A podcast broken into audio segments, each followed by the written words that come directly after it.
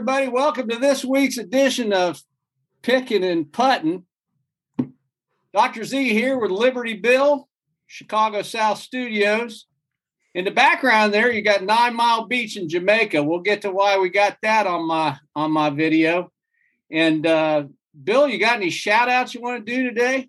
I do. You know, everyone's been talking about the Chiefs' offensive line coming off of their Super Bowl loss. Yeah. And I think folks have forgotten about Laurent Duvernay Tardif.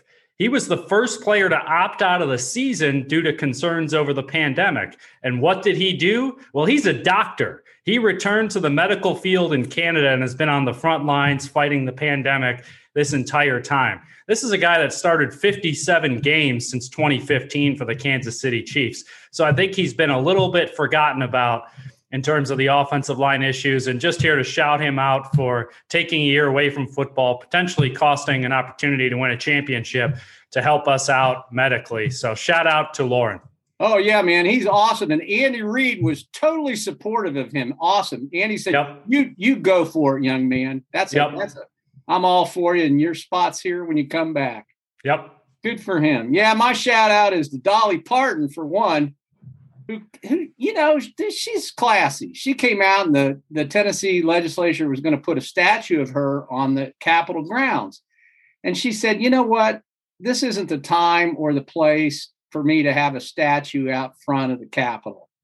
She says, maybe someday, and maybe when I'm gone, if you want to do that, that's fine, but not now you know, she she got a touch of class.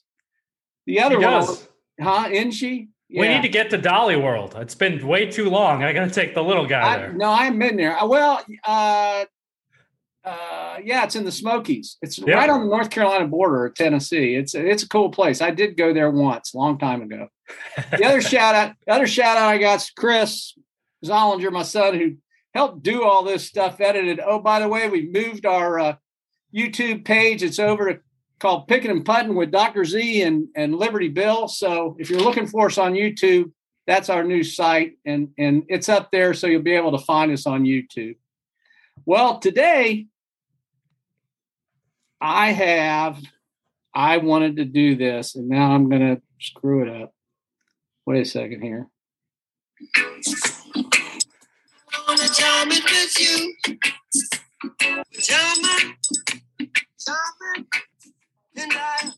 That's Bob Marley and the Wailers. And so today I thought we'd talk about Bob Marley for our music story. And like I said, that's Nine Mile Beach, where he was born in uh, 1945.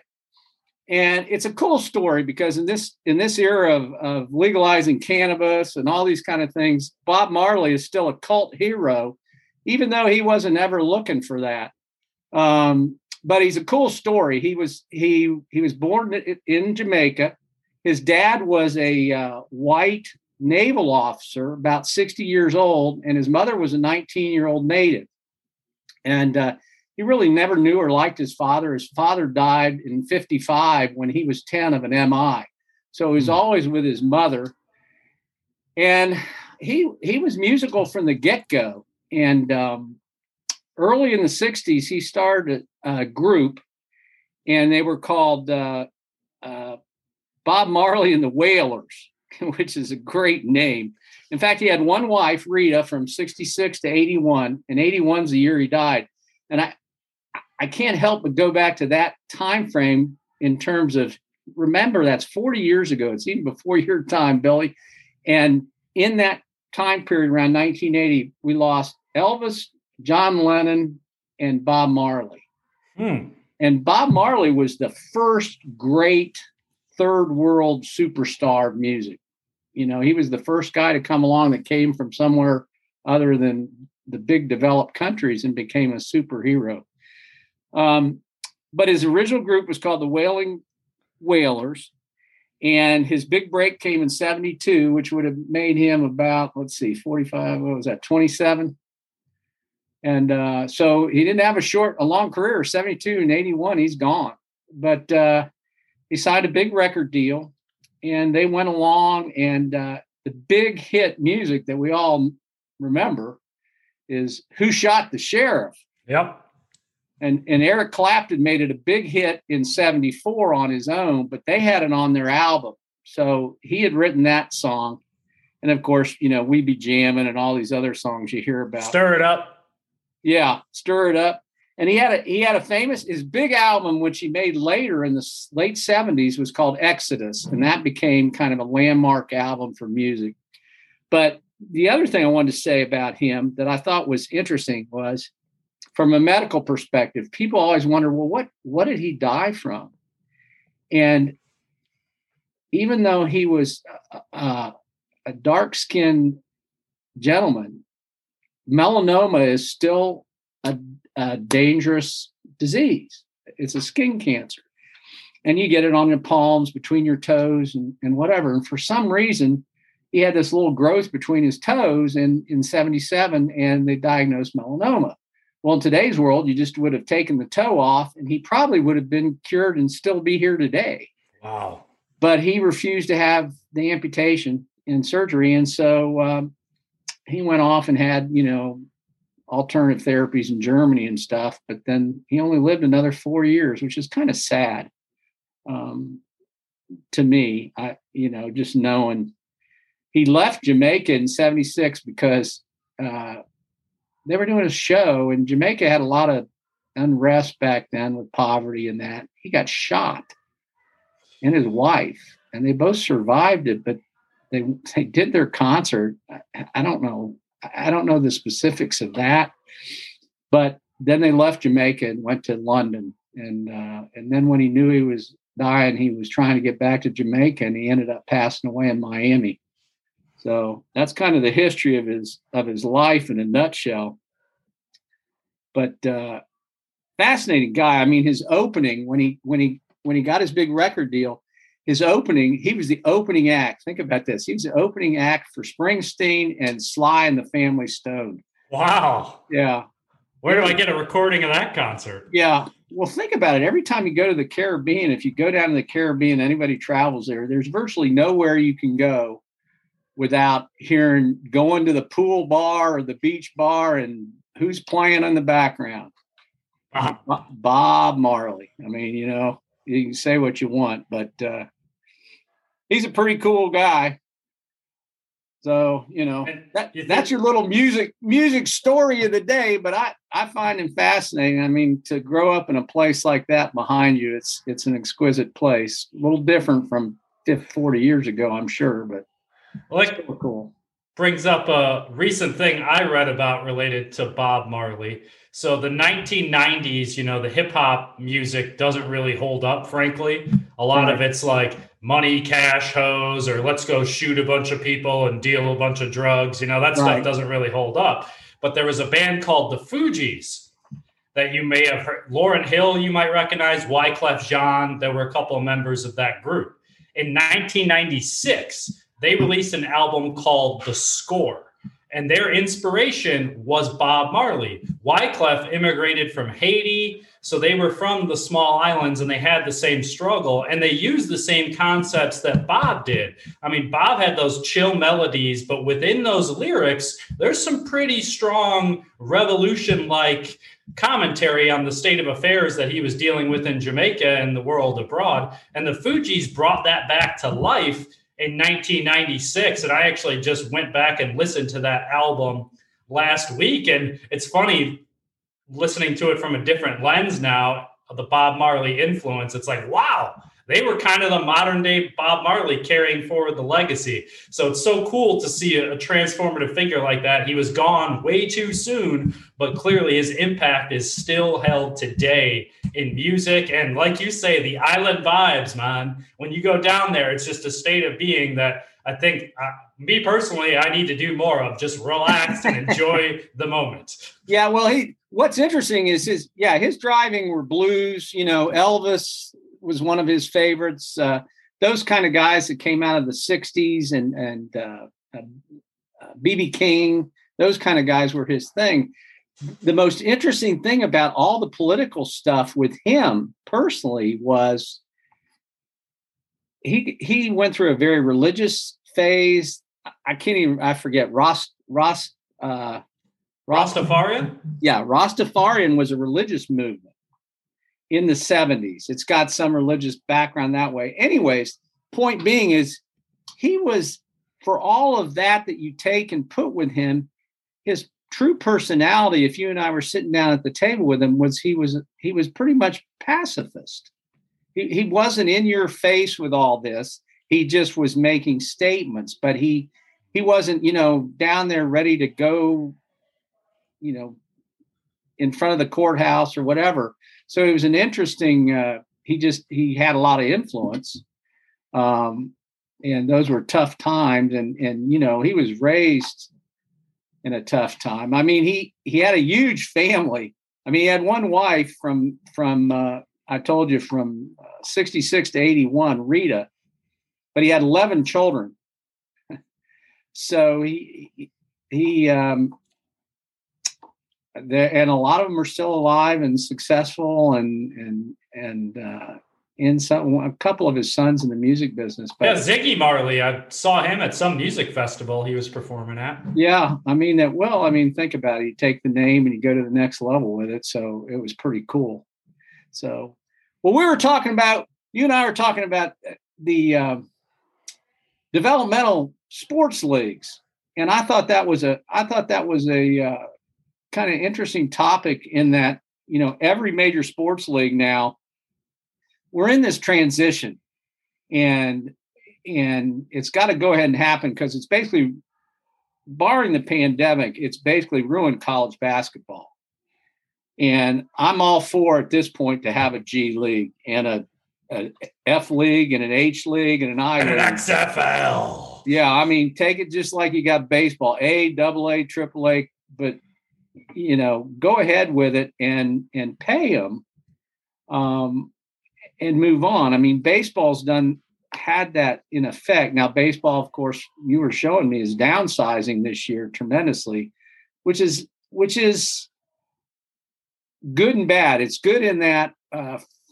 that the salaries for these guys will go up because yep. they've been they've been they've been hired uh, you talk about minimum wage for an athlete, they they haven't been making squat. Oh, it was insane. I mean, just like a te- an entire team splitting a loaf of bread and jar of peanut butter, and that's dinner. I mean, insane.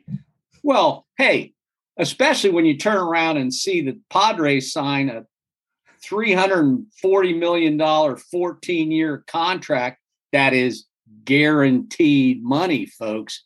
That's not like the NFL contracts where they give you a signing bonus, you know, and then cut you have a nice day. These, this is, you know, so there's a lot of money in baseball, and uh, so they're so they're making that move, and I think that's, I think that's a good thing. What I was going to say is, I think it's sad if you lose. Like, tell tell the folks out there, what is your favorite minor league venue that you've ever been to?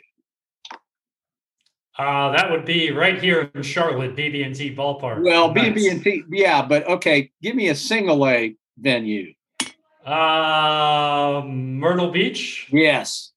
So if you go and eliminate a Myrtle Beach, and and they're not eliminated, I read up, but those small venues in places like uh, you know Montana or, or, Vermont, they're the community. Um, Binghamton, that was the one where Tebow was playing, you know.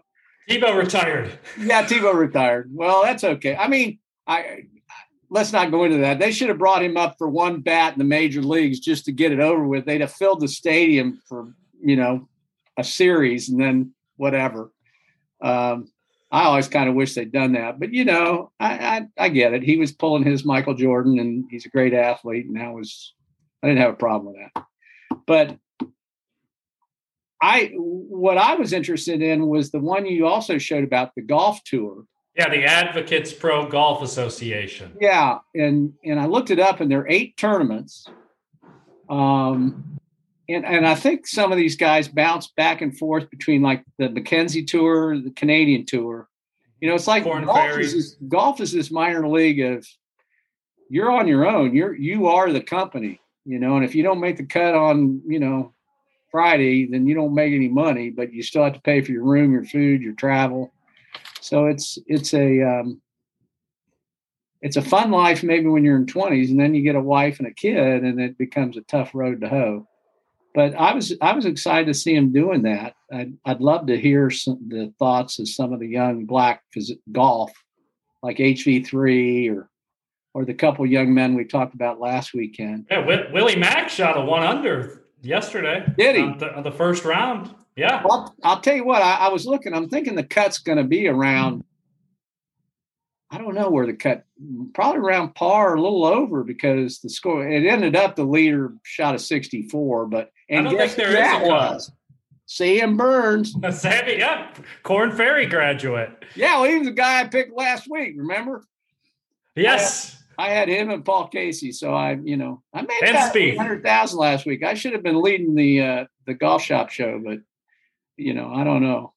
Well, technically, you're supposed to pick a true underdog along with two of the favorites. Well, Sam Burns was a true underdog. I don't. I don't think he was. Oh, come on. You, would be surprised. You got to get pretty far down there. You got to get down into Tringale territory or Siwoo Kim or Maverick McNealy, those types of guys. Hey, Maverick McNealy was a good story. he almost got in the playoff. That's true. I mean, you know, he came in, he he made seven hundred fifty thousand dollars. That that kind of he's he's a good player though. He's gonna be he's a Stanford guy. He's he's gonna be there. Uh, he's kind of like I'll tell you who the smoking gun is for this weekend with the uh, Riviera is uh, uh Patrick Cantlay. Yeah, yeah, he's been he's been swinging. He's due. Yeah, he's due, and he, if he can just make a few putts, he's he's he's going to be due.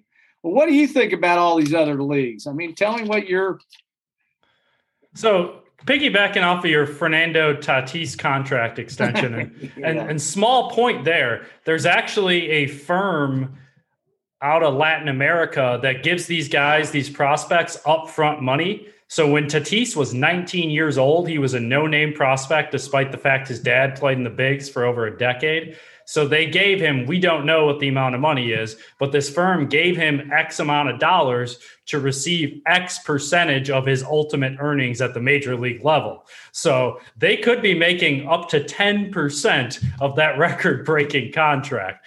But the interesting thing is, how do we get more people like Fernando Tatis, more minorities in the game? And how do we solve this disparity where they make absolutely nothing in peanuts until they hit it and then they make 500 gazillion dollars? So that's where I'm pleased to see golf investing in that APGA to try to get minorities a scholarship to reduce that $100,000 of cost that you mentioned the travel, the equipment, just getting to every single tournament. If you can just give these guys a couple of years where that burden is relieved, they'll have a better chance of making it. And we talked last week a little bit about youth sports participation and that decline. And I think it's really important for these leagues to truly invest in formal developmental leagues. And we're seeing that with the NBA, with the G League, where now players don't have to go to college. They can go play on that G League Ignite and they'll play against other NBA players and kind of ease into it.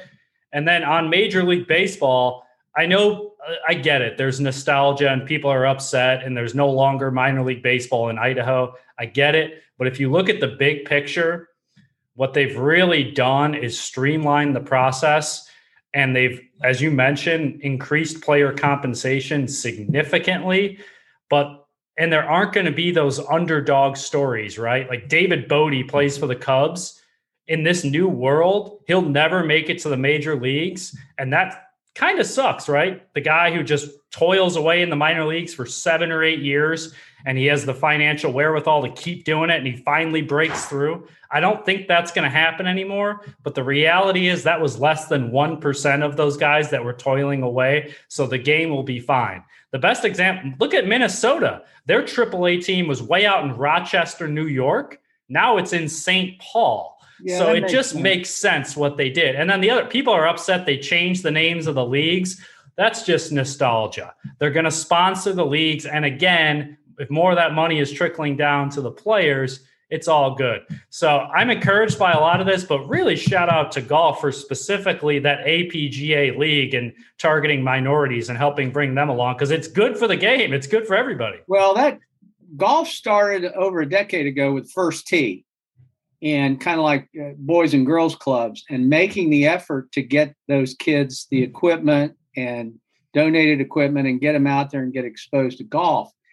I think the hard part I have for going back to baseball was I mean, when you go to Tatis, I mean that's that's basically okay. They they're betting on okay, he's Ken Griffey Jr., the next generation, you know, and and I go well, uh, baseball to me, and I, I've had this conversation with you before. I think baseball lost an entire generation of children when they moved everything to after 8:30 all games. You know, and it's so expensive to go to a game and, and, and playoff games and stuff. And you can't bring a kid to a game. Well, and you talk about they lost they the great athletes, the black generation of great athletes. The NBA hooked all those guys in the 90s. Now the the problem I have is take 14 times 32 and that's the number of guys who get are in the NBA and it's a pipe dream for all these young kids that are playing basketball to think they're going to get there. Yep. And I and that's the only downside that I worry about this. I worry that they okay, they go there and they can't get their education. But something has to change there. You have to allow those kids to go ahead and pursue their dream just like you and I could go out at 16 and get a job doing whatever. It's it's not our right to deny them that. Yep. But then on the on the other side of that, with uh, uh, baseball and and inner city and that baseball, just an example here in our own community are why they don't have baseball anymore. They don't have slow pitch. They don't have little league. They have there's one little league in town. They do have t-ball, you know, at that age of four to five. And then it kind of, you got to go find it if you're really interested well, in baseball. I could tell you last night here, or two nights ago in February, that those South Charlotte baseball fields behind my house were packed. All the cages were full. There were teams on every field. I couldn't believe it. I was joking. Pitchers and catchers may be reporting in Arizona. We got the whole damn team reporting here in Charlotte, North Carolina. They're well, ready to go. Well, that's good to see because that's a grassroots you're just telling me some grass grassroots definition of the sport. I think part of it, part of the growth for that, remember, is is the moms. they're they're not looking to take their eight year old and let them play football or lacrosse for that matter. Even though lacrosse grades, anything that's contact, soccer. Yeah, so they're, they're well. See, yeah, there's another whole thing when you think about. Uh, Everybody rips on the NFL, but whenever soccer acknowledges its concussion problem, I'm I'm I'm here for it. well, I mean, yeah, if you think about heading the ball in a in a ten year old, twelve year old kid, I don't know why you'd think it wouldn't have, you know, prolonged bruising. It's just bruising of the brain is what that amounts to, and and you think about you've got a you've got a, a you know a an orange inside of a yeah. fixed thing that bounces around. I mean, you know, whatever. I'd be curious though, Charlotte specifically, and I don't know how we would survey this or figure out whether it's a real thing. But my issue, like if we lived in Chicago, it would be incredibly burdensome to bring my son to multiple Cubs games a year. It financially, parking, getting down there, just the whole thing, bunch of drunk people everywhere, just not a great place to bring a kid. Whereas here in Charlotte, a night's game, I can go, I can sit right behind the net. It's cheap. I can park easily. I can eat all the food I want. I can get home. Home are the dragons there, all that. I wonder for these young kids that live here in Charlotte that are getting to go to Knights games if they're catching the bug of baseball that way. Oh, Where some sure. kids in other cities like Boston, New York, Chicago, yeah, they got the big major league team, but I don't know. For me, it's going to the games as a kid is where I fell in love with the sport. It was playing the sport and going to the games. Well, I will tell you, I've said for 30 years that the best ticket in major league sports is minor league baseball. When it's because, done right, I agree. Because you can go, you can go, parking's easy, the tickets are fair price, you get a hot dog, you can get a beer, throw peanuts, you know, get cotton candy, all the stuff you want. You can take your kid and in the fourth inning, you can go home when it's time for him to sleep because you'll whether you lose six to five is not your driving force. Yep. You know? And you're just going out there for fun. You're going out there for the entertainment. Now you get to know the players. And the saddest part that that uh, your mother-in-law and I found out was when we go to the games and then we really like this guy and he's really doing well. And the next thing you know, he's called up. but that's that's the business. That's good for them, you know. But you all of a sudden you go, hey, where did where did Delmonico go? Oh, he's playing left field for the White Sox. Oh, okay, sorry. But you um, also get the random injury rehabilitations. I was sitting at a game and I was like, I recognize that giant man. Oh, oh yeah. that's Atlanta Braves first baseman Freddie Freeman. And I Google, he's on an injury assignment. And there you are, 10 feet away from a major leaguer. It's such a cool experience. Oh, yeah. Not to mention the fireworks. We had third baseline seats. And we, yeah, the problem is every time I go to a fireworks show, they go extra innings. and then and then I'm falling asleep. That's when I was all for put the guy on third base and start the extra. I don't even have to have second base. I'm all they are bringing that. that. rule back, by the way. I like that rule. Yeah, I, I, think that you know there's some of those rules that are hard to enforce, like pitch count, pitch clocks, and stuff. Because when you go to the game and you watch them, they go down to zero, and you know, when are they ever going to call the guy on it? You know, and call same thing in golf. They might start doing shot clocks in golf. Oh, if you, that's another thing altogether because. So I watched yesterday from the production from Los Angeles, and the tenth hole they have a, a drivable par. It's probably one of the great par fours in all of golf, outside of the Connecticut one and 14th at Quail Hollow is drivable, but they play the 10th hole and it's everything you want at Riviera.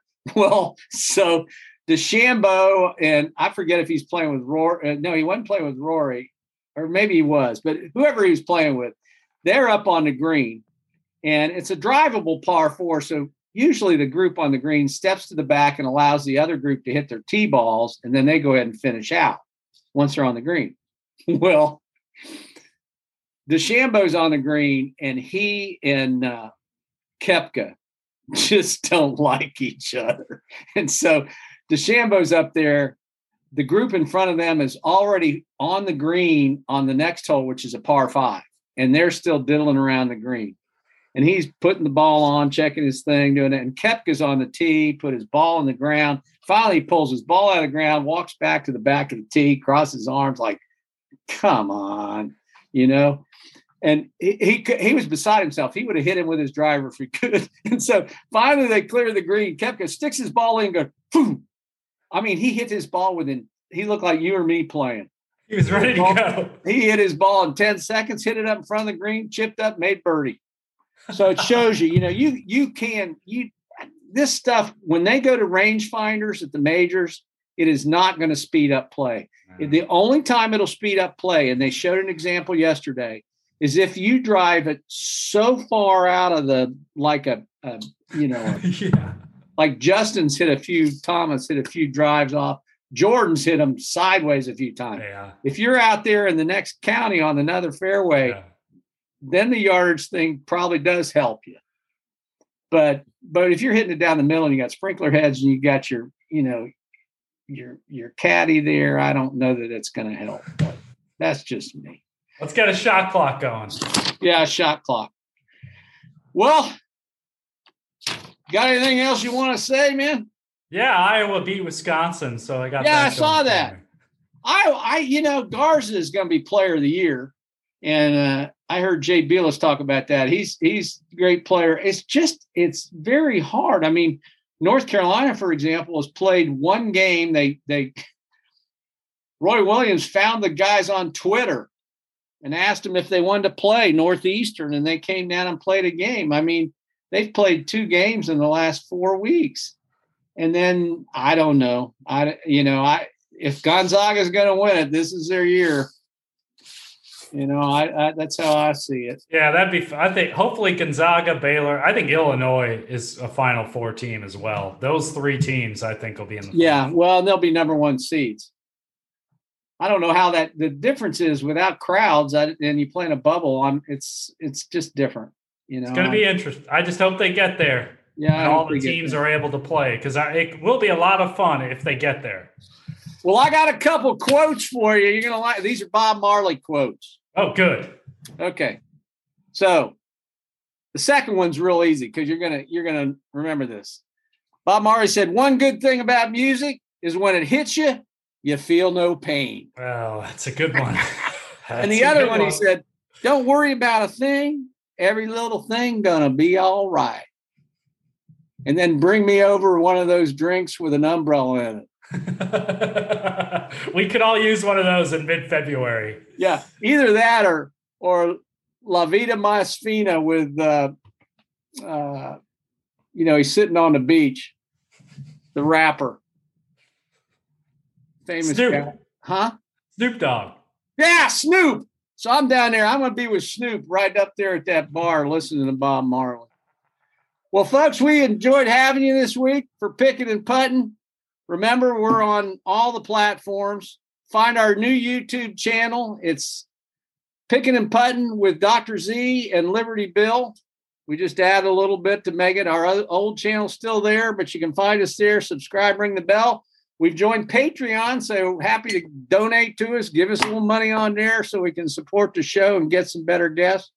Next week, after all these ice storms, we're hoping to have Mike and Stick from Memphis talk a little uh, talk a little Beale Street music.